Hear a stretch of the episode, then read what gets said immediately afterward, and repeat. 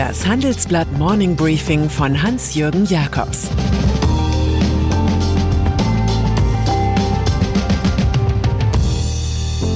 Guten Morgen allerseits.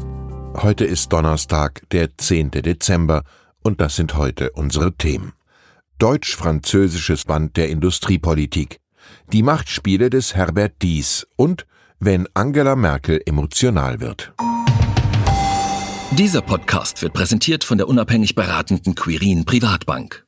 Jeden Freitag kommentiert CEO Karl Matthäus Schmidt in seinem Podcast Klug anlegen. Unterhaltsam und fachlich fundiert die Welt der Geldanlage. Schmidt gibt wertvolle Tipps für den Vermögensaufbau an den Kapitalmärkten. Ein Must-Have für kluge Anleger.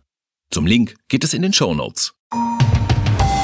Deutsch-französische Ministerfreundschaft. Wenn es so weitergeht mit der freundschaftlichen Verbindung des französischen Wirtschaftsministers Bruno Le Maire und seinem deutschen Amtskollegen Peter Altmaier, wird man sich einmal mit einem Zitat von Friedrich Schiller an sie erinnern. Wir waren Brüder, Brüder durch ein edler Band, als die Natur es schmiedet. Im gemeinsamen Interview präsentieren die beiden ihre industriepolitischen Ideen und Prioritäten. Dazu gehören Technologieprojekte in der Mikroelektronik, 5G und Wasserstoff im EU-Verbund. Die steigende Leistungskurve von China einer sozialistischen Marktwirtschaft fordert die Herolde der sozialen Marktwirtschaft sichtbar heraus. Wir bauen die wirtschaftliche und technologische Souveränität Europas, sagt Le Maire.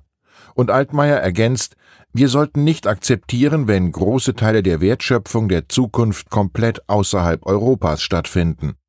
On verra, Messieurs. Machtspiele bei Volkswagen. Der Aufsichtsrat von Volkswagen ist derzeit so sehr mit einem üppigen Weihnachtsgeschenk beschäftigt, dass er sich wiederholt zu außerordentlichen Sitzungen trifft. Der Beschenkte will CEO Herbert Dies sein. Seine Aussicht auf Erfolg wird allerdings immer kleiner.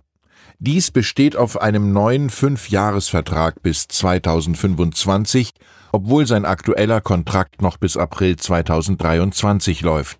Freunde des Vorstandschefs sagen, er brauche ein Symbol mit Schleifchen, um den Machtkampf mit dem Betriebsrat zu gewinnen.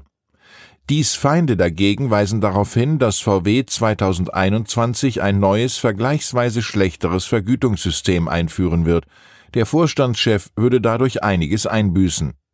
Insgesamt verdunkeln die Machtspiele des 62-Jährigen langsam sowohl sein eigenes Bild als auch das des Konzerns. Am Ende dürfte der Weihnachtsmann in Wolfsburg nicht ausliefern. Für dies bleibt ein Zitat von Shakespeare. Was du nicht hast, dem jagst du ewig nach, vergessend, was du hast. Klage gegen Facebook. Mark Zuckerberg hat in seiner Machtzone Facebook jahrelang gewütet wie ein Oligopolist der sich zugleich als Weltverbesserer und Großkommunikator gab. Jetzt kommt jedoch ein kühler Gegenwind auf, begleitet mit Pfeifgeräuschen.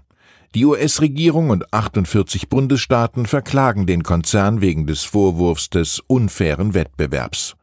Facebook hätte illegal ein Monopol aufgebaut. Durch Zukäufe von Firmen wie Instagram und WhatsApp sei die systematische Strategie verfolgt worden, Bedrohungen der eigenen Machtstellung auszuschalten. Das alles sei auf Kosten alltäglicher Nutzer geschehen, schimpft New Yorks Justizministerin Letizia James. Für solche Einsichten ist es nie zu spät. Emotionale Rede der Bundeskanzlerin. Von Angela Merkel kennt man nüchterne, kühle Analysen. In der Corona-Krise Teil 1 hat sie es im Frühjahr auch mit einer Fernsehansprache versucht, die einem freundlichen Appell nahekam. Jetzt aber im zweiten Teil der Corona-Krise wurde die Kanzlerin im Bundestag hochdramatisch und emotional und hat sogar wild gestikuliert. Wenn wir jetzt vor Weihnachten zu viele Kontakte haben und es anschließend das letzte Weihnachten mit den Großeltern war, dann werden wir etwas versäumt haben, so Merkel. Sie hat auch davon gesprochen, der Wissenschaft zu folgen, also der Akademie Leopoldina. Sie selbst habe in der DDR Physik studiert, weil Naturgesetze wie Schwerkraft oder Lichtgeschwindigkeit nicht außer Kraft zu setzen seien. Der Rekordwert von 590 Corona-Toten an einem Tag hat der Regierungschefin erkennbar zugesetzt, genauso wie die Zwischenrufe von der AfD. Es sieht ganz so aus, als sei Merkel der Wunsch nach einem totalen Lockdown von Weihnachten bis zum 10. Januar 2021 kaum mehr abzuschlagen. Interview mit Union Invest-Chef. Im Verbund der genossenschaftlichen Bankengruppe ist Union Invest der zentrale Vermögensverwalter. Das Unternehmen betreut 377 Milliarden Euro Kundenkapital. Es ist hinter DWS und Allianz Global Investors die Nummer drei im Markt, noch vor dem Sparkassenableger Deka.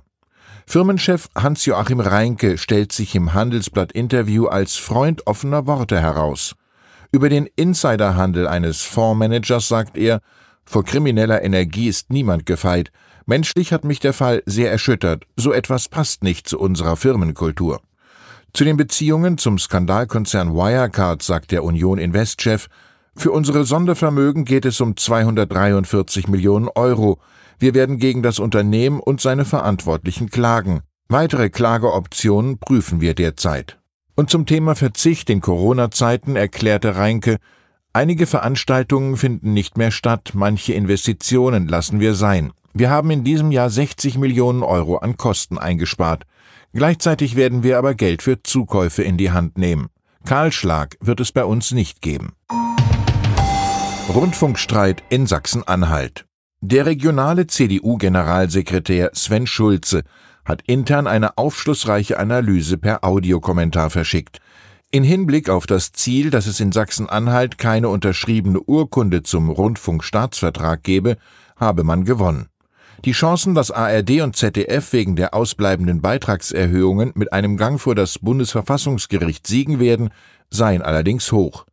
Da sind wir offen und ehrlich, bekennt Schulze. Und es könnte sogar sein, dass nur in Sachsen-Anhalt der Rundfunkbeitrag für eine gewisse Zeit niedriger sein werde als in den anderen Ländern, die den Vertrag ratifiziert haben. Im schlimmsten Fall könne es geschehen, dass auch wir einen höheren Beitrag bekommen, wenn die Gerichte das entscheiden. Das sei aber zweitrangig, so der Generalsekretär. Wir als Partei haben deutschlandweit eine Debatte über den öffentlich-rechtlichen Rundfunk angezettelt, sagt Schulze. Auf praktische Lösungsvorschläge zur Sanierung muss man allerdings noch warten. Live-Talk zu Geldanlagen. Es ist kein Geheimnis, dass sich Investitionen in Gold oder Immobilien zuletzt gelohnt haben. Aber was wird sich 2021 rentieren und welche Anlageform passt zu welchem Anlagetyp? Wie wichtig sind die Themen Risikoneigung und Nachhaltigkeit? Das besprechen wir heute um 17.30 Uhr im Rahmen unseres neuen Digitalformats Handelsblatt aktuell. Unter anderem nehmen DWS-Fondsmanager Paul Buchwitz und Blockchain-Fondsgründerin Katharina Gera daran teil. Anmelden können Sie sich auf unserer Webseite unter veranstaltungen.handelsblatt.com unter der Rubrik Managing the New Normal. Streit um Pippi Langstrumpf. Und dann sind da noch die Erben von Astrid Lindgren, der Schöpferin von Pippi Langstrumpf. Das Hamburger Landgericht hat ihnen jetzt recht gegeben. Das berühmte Pippi Langstrumpf-Lied kann nur noch mit ihrer Zustimmung in Deutschland verbreitet werden. Das Urheberrecht stehe den Erben zu und nicht den deutschen Liedtextern. Diese wollten wenigstens an den Gewinnen beteiligt werden. Seit fünf Jahrzehnten sind Tantiemen bei der Münchner Filmkunst Musikverlags- und Produktionsgesellschaft angefallen, die sich jetzt in der Kunst des Teilens üben muss. Die Branche fällt laut in den Song des Tages ein. Hey, Pippi Langstrumpf, die macht, was ihr gefällt.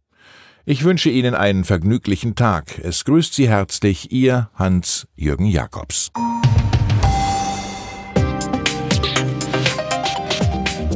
Ab 17.30 Uhr sprechen wir bei Handelsblatt Today über alle Themen, die die Finanzwelt bewegen. Für eine erfolgreiche und nachhaltige Anlagestrategie spielen verschiedenste Faktoren eine Rolle. Beim Thema Portfolioanalyse vertrauen daher viele Anleger erfahrenen Experten. Diese beurteilen die Investments regelmäßig kritisch und richten sie im Zweifel neu aus. Dieses und andere Themen präsentiert von unserem Initiativpartner, der Hypo Vereinsbank Private Banking. Das war das Handelsblatt Morning Briefing von Hans-Jürgen Jakobs, gesprochen von Peter Hofmann.